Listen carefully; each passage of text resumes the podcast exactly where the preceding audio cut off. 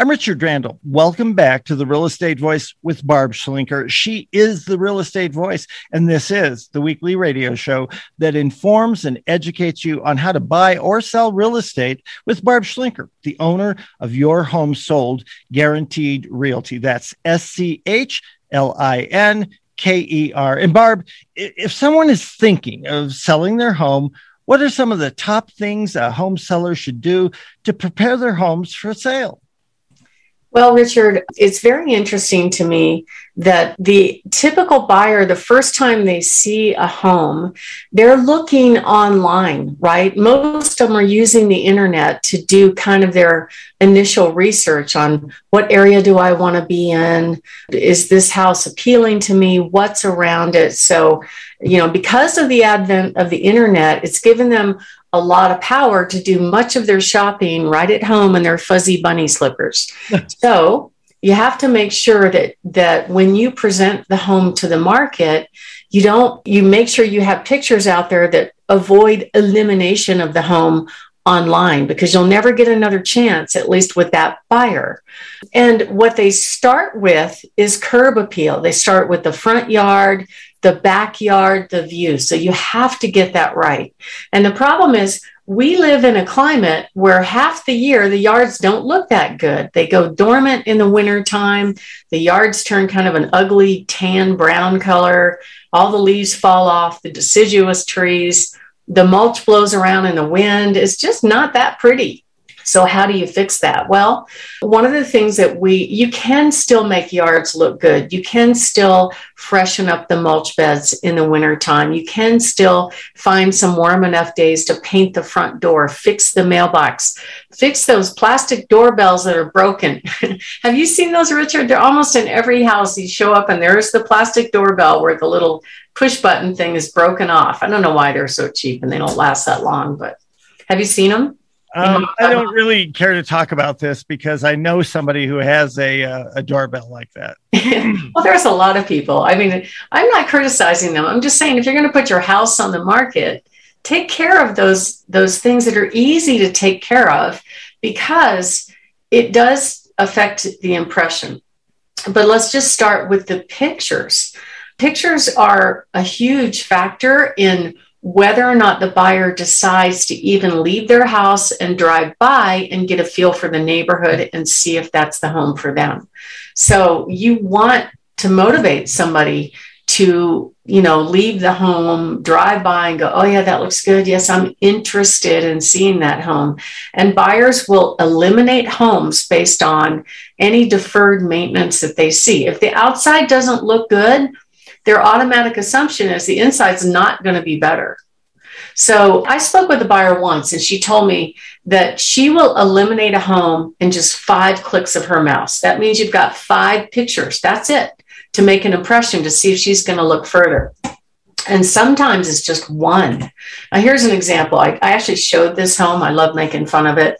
So, this was a picture of a home down in the fountain area in the summertime right? The grass should have been green, but it's dark brown, it's brown. The tree looks half dead. There's a little bit of weeds around the edges. It looks awful. And you know what? It, it worked out to be true. We went inside that home, and inside that home, it was just as bad. There was a lot of deferred maintenance, scratch floors, the landscaping was uh, pretty much dead. Okay.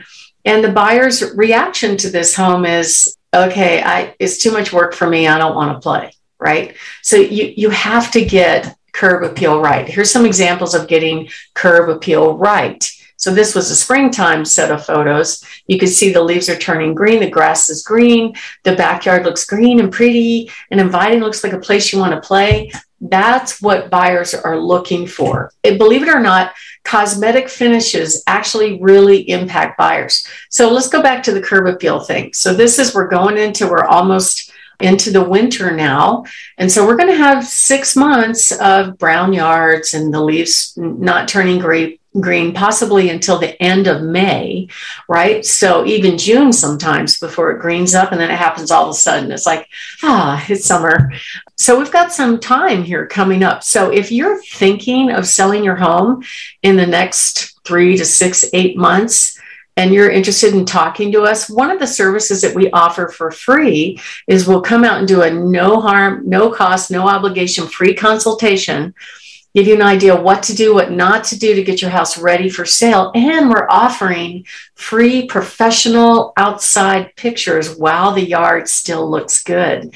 That way, if you plan to go on the market, say in March and April when the yard is dormant, guess what? Your yard is not dormant and it looks really good. So buyers typically, when they when they go inside a home, are really in their mind doing the math about what would it cost them to bring the home up to whatever their standard is.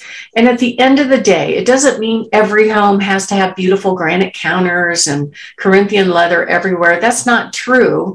What most buyers want is is an affordable home in which they could move in drop their stuff, get on with their life without having to remodel. Most buyers don't want to remodel. And the only time you can motivate them to remodel is if the price is really, really low, really competitive.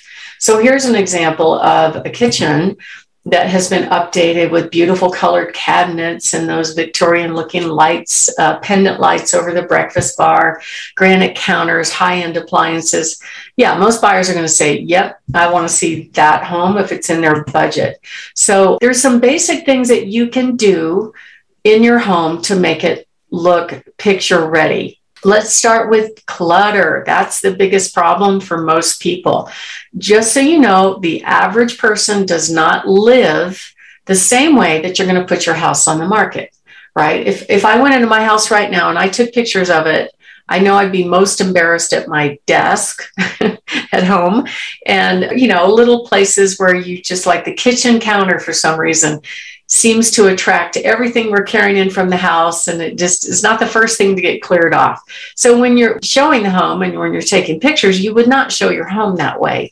You would not leave a lot of appliances on the counter. You would not leave dish towels hanging from the stove. It just doesn't look right in pictures. You pick up your throw rugs. You clear everything off the counters and show off your beautiful counters. The only thing that should be left on a kitchen counter is the coffee pot okay everything off the, the breakfast bar, uh, everything neat and tidy, put the clutter away. As far as what's on walls, a lot of people tend to uh, put up a lot of family pictures, which is wonderful. I think it's wonderful to honor your family with their pictures and enjoy. I love looking at pictures of our family.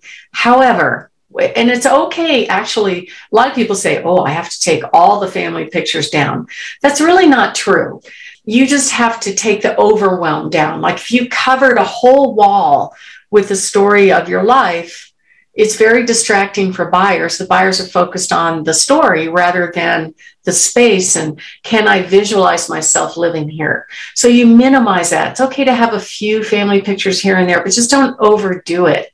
You basically want one piece of artwork per wall that is to scale. Make it very simple closets. So typically we don't take pictures of closets on the inside, but buyers, when they're looking at homes, they absolutely look at them. Okay. Because they want to see how much closet space there is for their clothes, right? So I have a picture of a really cluttered master closet. What you want to do basically in a master closet is pack away your seasonal stuff. So right now it's kind of in between seasons, but let's say you have clothes that you never wear or you only wear on special occasions. But you know, pack those away, put them in a box, put them in the garage, okay? And only uh, just kind of minimize what's in the closet. Uh, what my stager recommends is everything off the floor, okay, because you don't want it to look overcrowded. If everything's off the floor and you're putting your shoes up high in shoe boxes, it actually looks bigger. Okay.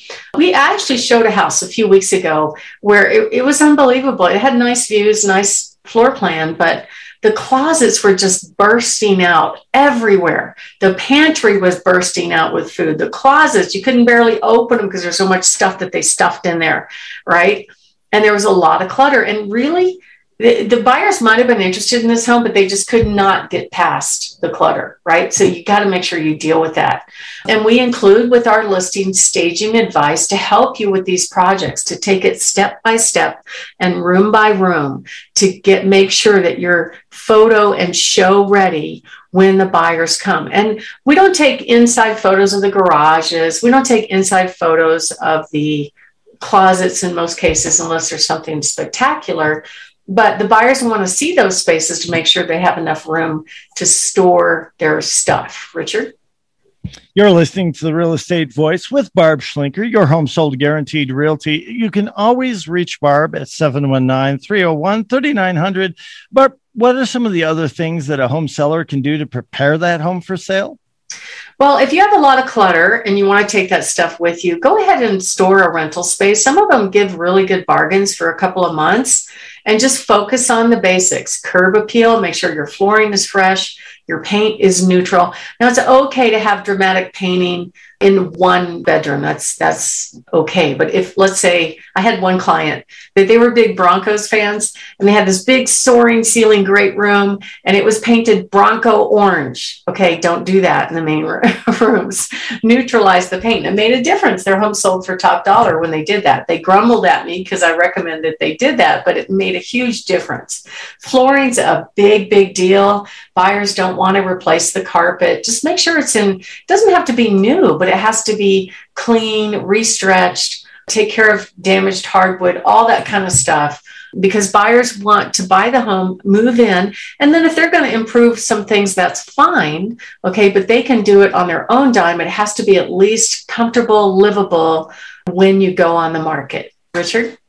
You're listening to the Real Estate Voice. That's Barb Schlinker of Your Home Sold Guaranteed Realty, S C H L I N K E R, if you just want to put it into Google. And if you're thinking of making a move, call Barb Schlinker at 719 301 3900 or just visit barbhasthebuyers.com. Short intermission. When we come back, we'll be discussing why winter is a great time to sell your home. Stay tuned for that.